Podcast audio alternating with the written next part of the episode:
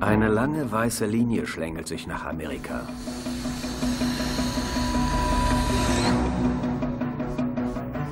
Von einem kolumbianischen Farmer in den Anden, der schlichte grüne Blätter pflückt, über einen Fischer, der einen Monat später ein selbstgebautes U-Boot mit einem Kokain belädt und Richtung Mexiko in See sticht. Zwei Wochen später werden 40 Kilo in einen LKW geladen, der die Grenze zu den Vereinigten Staaten überquert, wo sie dann von einem Dealer verschnitten werden. Letztendlich zahlt eine Konsumentin mehr für ein Gramm, als sie für die gleiche Menge Gold bezahlen würde.